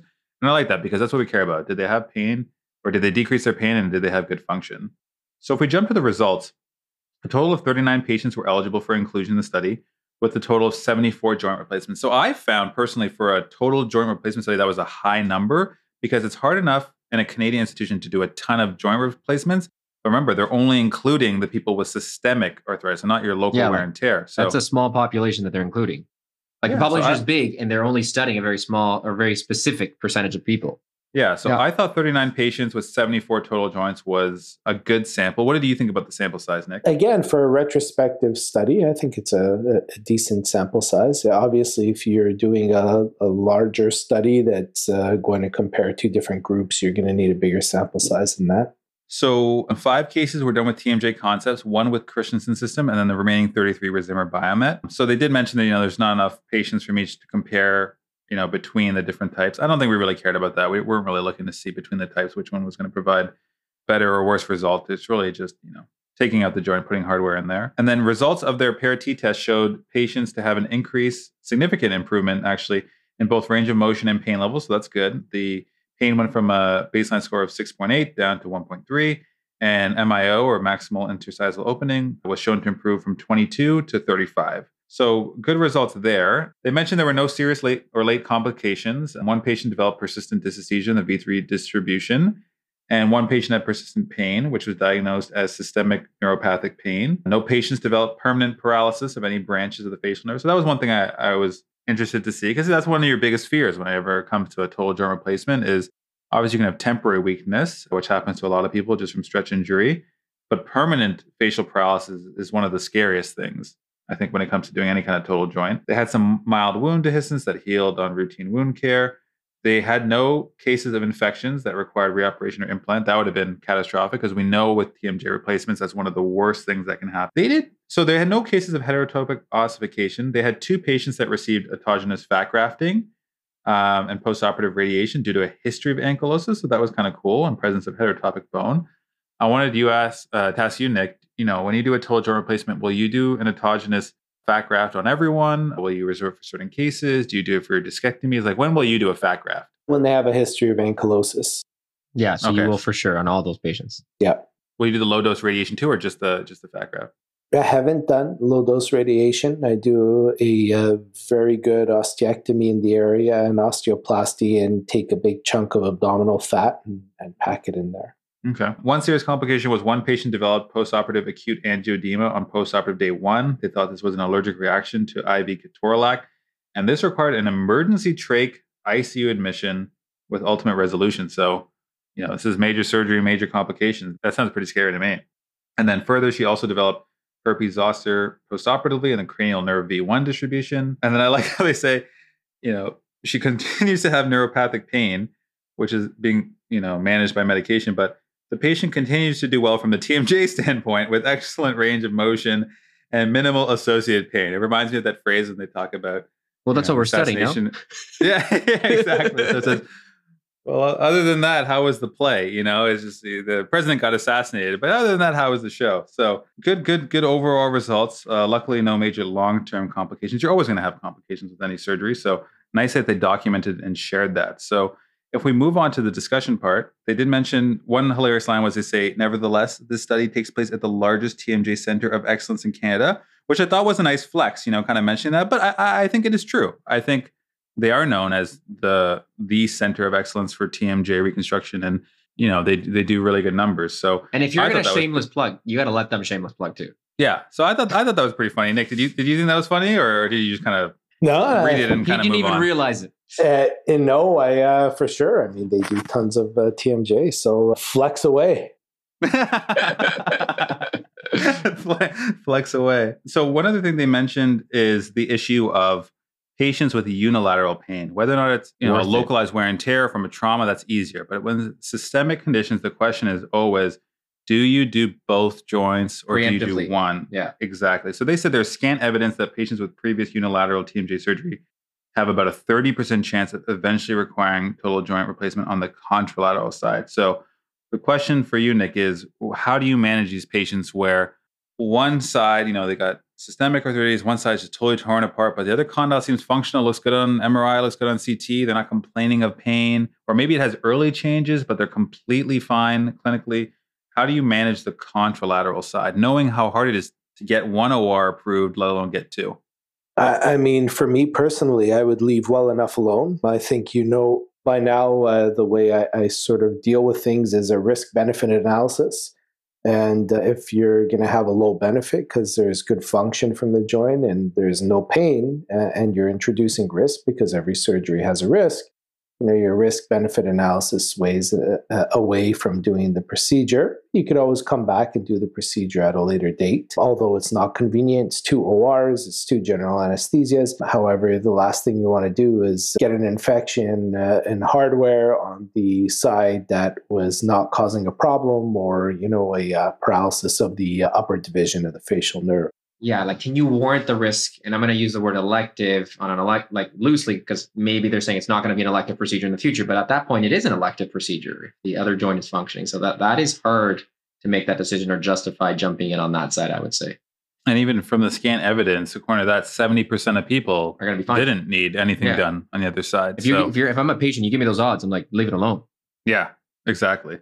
I um, mean, even from a resource point of view, you don't want to burn through resources just to preemptively maybe help a problem. So, to conclude, they said most patients with systemic arthropathies of the TMJ, including the study, had excellent outcomes with alloplastic TMJ total joint replacement, with significant reduction in pain levels and improvements in range of motion. So, for me, you know, we already knew kind of that total joint replacement is a great kind of final step that we can do, a final surgery we can offer, and it can really help with function and pain. This kind of just focused on well, we know it helps with local wear and tear. What about patients that have systemic issues? So I thought it was a nice article to review and very e- very well written, very easy to review. So overall, I, I enjoyed the article. How about you guys?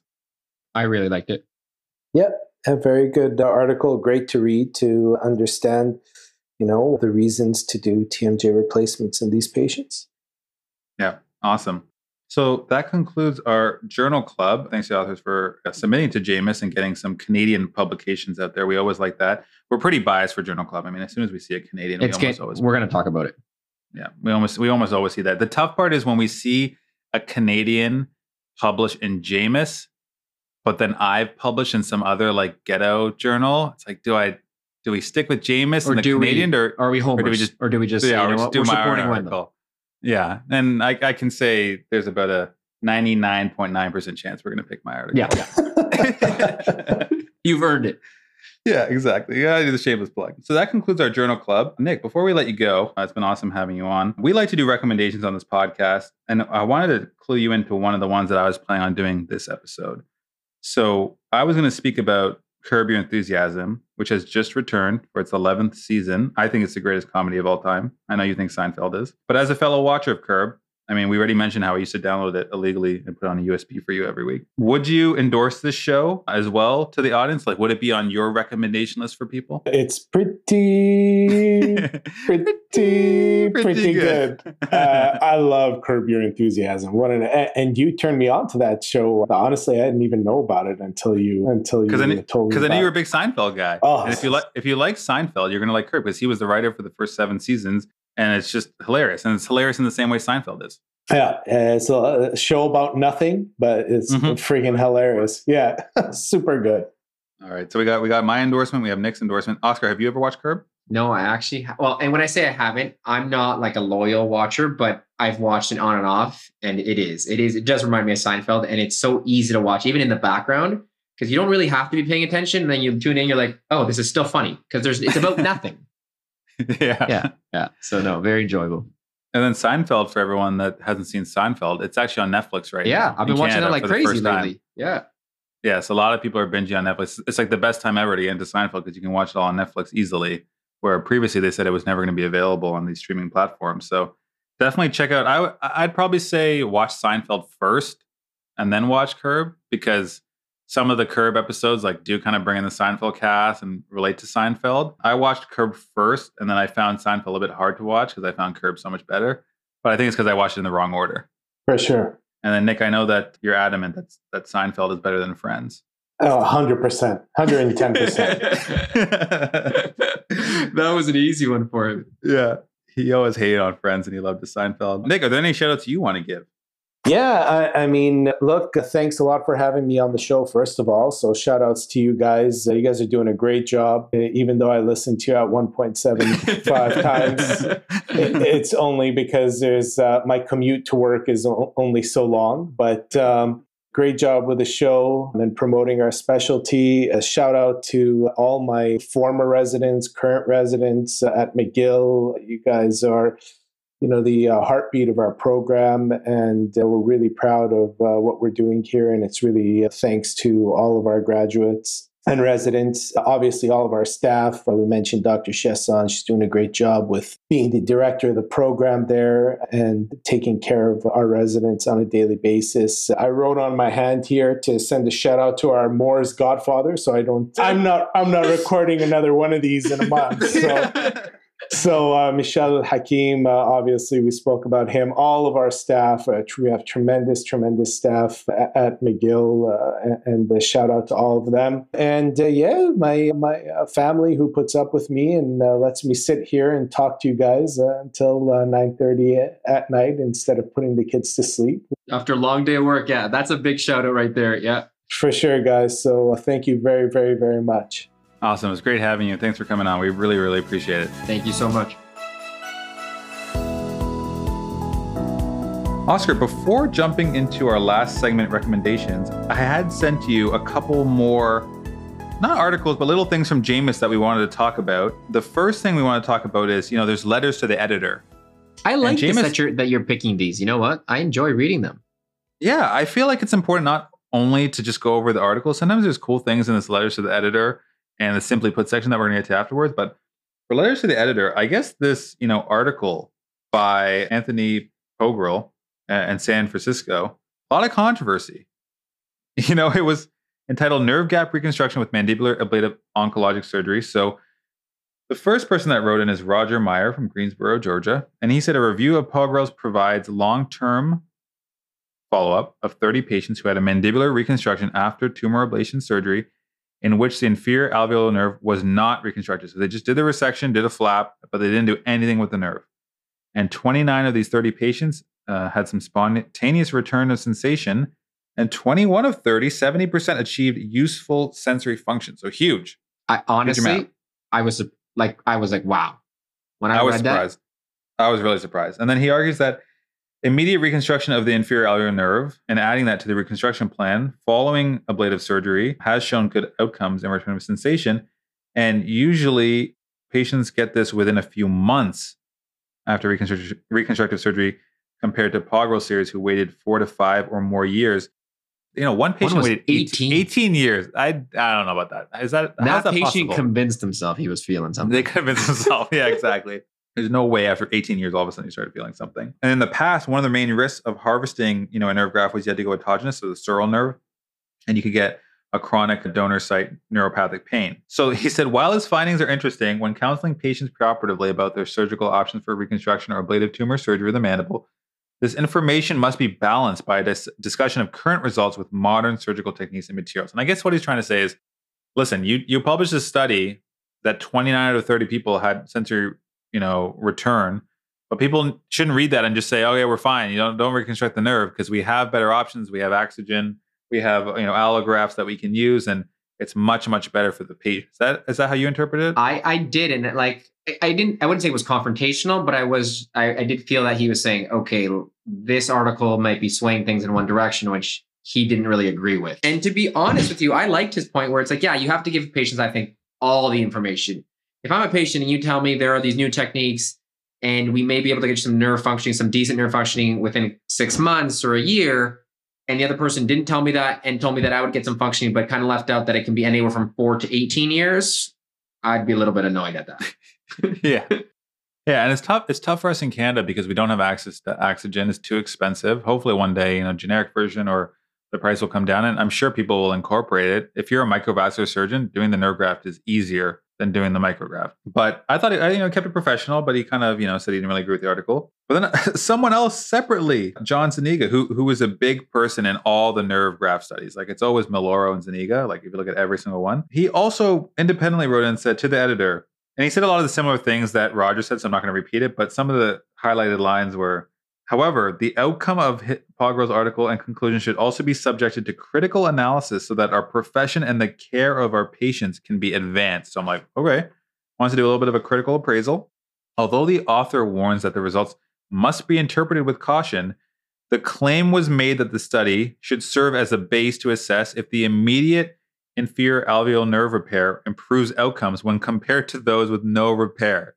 So I thought this was hilarious because this is your total example of like having your cake and eating it too. You can't say, "Oh, like interpret my results with caution," but by the way, you don't need to do this anymore. This, you know, nerve graft repair because my study clearly shows that that's not necessary. And then he concludes with, "However, this article did not provide evidence that mandibular resection without immediate inferior alve- alveolar nerve reconstruction is equivalent or superior to resection with IN reconstruction. Rather, it is just an option for patients." That's Yeah. kind of what you were saying. Yeah, that that that's a, like you can't make it the only option, but you can say that it technically is an option as long as your patient is informed of everything that, that could be done. Yeah, and now they do mention conflict of interest disclosure. Dr. Zuniga is a consultant for Axogen. I do find, unfortunately, almost all the people that publish on nerve grafting, they always use Axogen because it is the main one. There's no problem with that. But they're always paid consultants, so you never know if that conflict is there. I don't think it's there. I think they're just passionate about the product, so they want to use as much as possible. That's how they get funding, and they want to show people you should be doing this. But the problem is, you need someone like totally Yeah, Unaffiliated- unbiased. Yeah, unbiased, unaffiliated with uh, Axogen to do like a, a control group and, and, and a regular uh, grafting group and compare the results. I think. and and maybe I'm just being naive, but I want to hope and I want to believe that you know what they're just using this product because they think it's the best product, and they happen to also be funded by it. But I don't think that's really making their decision. Exactly. So the one of the best thing about letters to the editor is you can reply, and this is the ult- This is the most mic drop reply I've ever seen, and I loved it. So it says reply to the letters of editor of his article by Anthony Pogrel, and I will quote: "Dear sirs, please do not shoot the messenger. I am not trying to make any recommendations or draw any conclusions. Just stating what I found on 30 patients. You are welcome to ignore the results or use them as a reference." I liked it. I liked it. But I will say he downplays his article there. Yeah. yeah, right. Like he took a but- step but- back. But it's I think it's a perfect response though. But it is the best response of all Oh. time. Awesome for sure. Like, how do you how do you argue back with that? He said you can you can disregard it or you can use it. Yeah, It's up to like yeah. And if you argue him now, you just look like an idiot because he's like he's telling you you can ignore me. yeah. Oh, I, I loved it. Just a little bit, a little drama in the, in the JOMS, but I do like how people like will respond to articles that they don't agree with, and you can have a back and forth conversation. That's really nice. The last thing we want to talk about was, you know, we discovered this little thing called Simply Put, JOMS information for patients, and I brought it up last time. It was on, you know, These are so useful. And I, I was a little bit nervous because I didn't know how you were going to react, but we both loved it. And I love this one too. It's on trigeminal neuralgia. And once again, it's it's done by one of the editors, so we can see it was received August 3rd and accepted August 3rd. It's a pretty quick review. but but I don't even mind because Ellie or Eli Ferneini doing a great job. Yeah. Yeah. And this is And something think- that you're going to, like, the patients are going to ask. And it's like, a, or they're, they're going to look up. And if they look this up, it's got all the information they need. Exactly. So we didn't do a resident reminder for this episode because you know we had the guest on and and you know we want to keep the episode reasonable. But I think this would serve as a resident reminder that people should go find this or And read it. called- Yeah, called trigeminal neuralgia. I mean, we're, we're going to put in the show notes. So you can just click and read the article.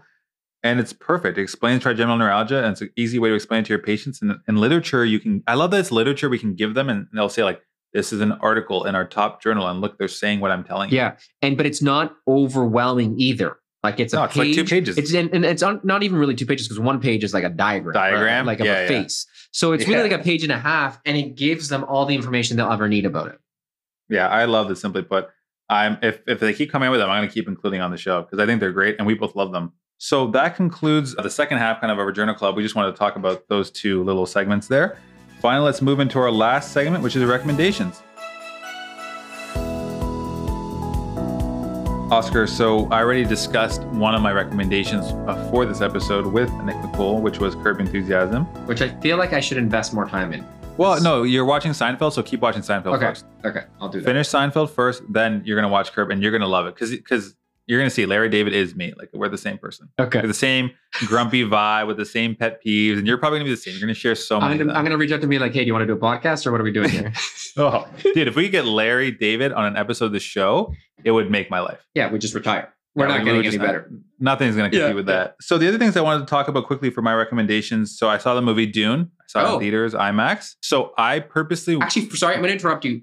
It seems like you go to the movies quite a bit. This is awesome because Lex loves going to the movies, and I'm just like, oh, I don't want to go. Now that I know you guys go all the time, I'm just gonna be like, guys, we're coming. It's gonna be a double date.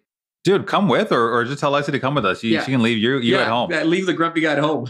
yeah you know growing up i went to the movie theaters but then i didn't go for a long long time i would just wait for it to come out and or download it or whatever but my brother has really you know used it as a way to meet our cousins meet up with the family and some movies are just better in the theaters you know they're going to be There's better no so i like question. seeing action movies some Yeah. of the marvel movies some of them are better in theaters so dune is obviously one of those movies that was built for cinema but i told my brother he wanted to go opening night i said listen i want to read the book because it's considered one of the best sci-fi books of all Oh. time Okay. so I read the book first and then I went to the movie. So I enjoyed the movie because I read the book. I personally wouldn't recommend the movie for someone that hadn't read the book Oh, that's because I don't think you'll be able to follow it. Like I it's think too out there? conf- I think it's too confusing. Oh, for me, having read the book, I loved it because it was like a visualization of everything that I had already read. And I thought it was really well done. And, and that, man, the graphics and the visualization was just phenomenal. okay, that's good to know. But I do think if you haven't read the book, you won't really understand. You might be And lost. you might be lost. And the second thing they did that was really annoying is they did that whole like part one, part two. So this movie is only part one. It's only the first half of the book. So I find that that's kind of annoying. So I'm I'm not going to recommend it uh, to the listeners unless you read the book. Then I but if you recommend it. have, you would say yes, go watch it. yeah, yeah, for sure. Yeah, for sure. You know, I trashed No Time to Die last time. Uh, I, I still think it's one of the worst Bond movies I've ever seen. That's funny though. I've heard a lot of people say decently good things about it. No, it's terrible. It's Hmm. terrible. And anyone that told you that doesn't know anything about movies. Okay. Have you wa- alright. have you watched it yet? No, I haven't watched it. Yeah, wa- watch it. Watch and tell me what you think. I'll, I guarantee it. Watch next time. Next time, I'm like it's my favorite movie of all time. Yeah. Stop talking to you. yeah. One thing it was good is it did inspire me to go back and watch Casino Royale because that's the last good Bond movie that ever came out. And I will say, it is so good. You're like Casino it's still that good. it's still it's still that good. I rewatched it and Bianca and I were watching it, and we both watched Remember No Time to Die together. And I'm just like, why couldn't they do something, anything like And this? Like, did this Bianca feel the same good. way? Yeah, exactly Okay. the same way. Okay. I told you, everyone I went with, Bianca, my dad, my brother, my cousin, every single one of us was watching this movie, and everyone had the same reaction, which is this is terrible. So okay, and, got, and all of us love Casino Royale. you got a lot of people going to this movie. So who, where's Lennox at this point? Babies. Luckily, the parents are babysitting. Okay, but your dad was there. Yeah, so my mom was babysitting. She did. You She gu- didn't get to You come. guys are ruthless, eh? yeah, we were, we were ruthless. My dad was like, "No, I'll stay behind. I don't want to leave her alone." I said, "Listen, Dad, you love James You're like, "Dad, I got you never go out." Yeah, I was like, "You're coming. You got to come with us." That's awesome. So that was that, and then I wanted to check in with you, Oscar, because I said last episode I, I'm done with you ignoring my book recommendation. Other people are reading the book. I love the book. You need to read the book, and I ordered you. I ordered you the book. Yep. It arrived in the mail. So so have you started reading the book? So it's funny you say that so I told you before, I'm never gonna read a book, but I made it like after I got off the off the like we started recording. I told Lex, I'm like, oh, Wendell's gonna get a book, and I'm like gonna make an effort to read it because he says it's amazing, and I do want to make an effort to read it.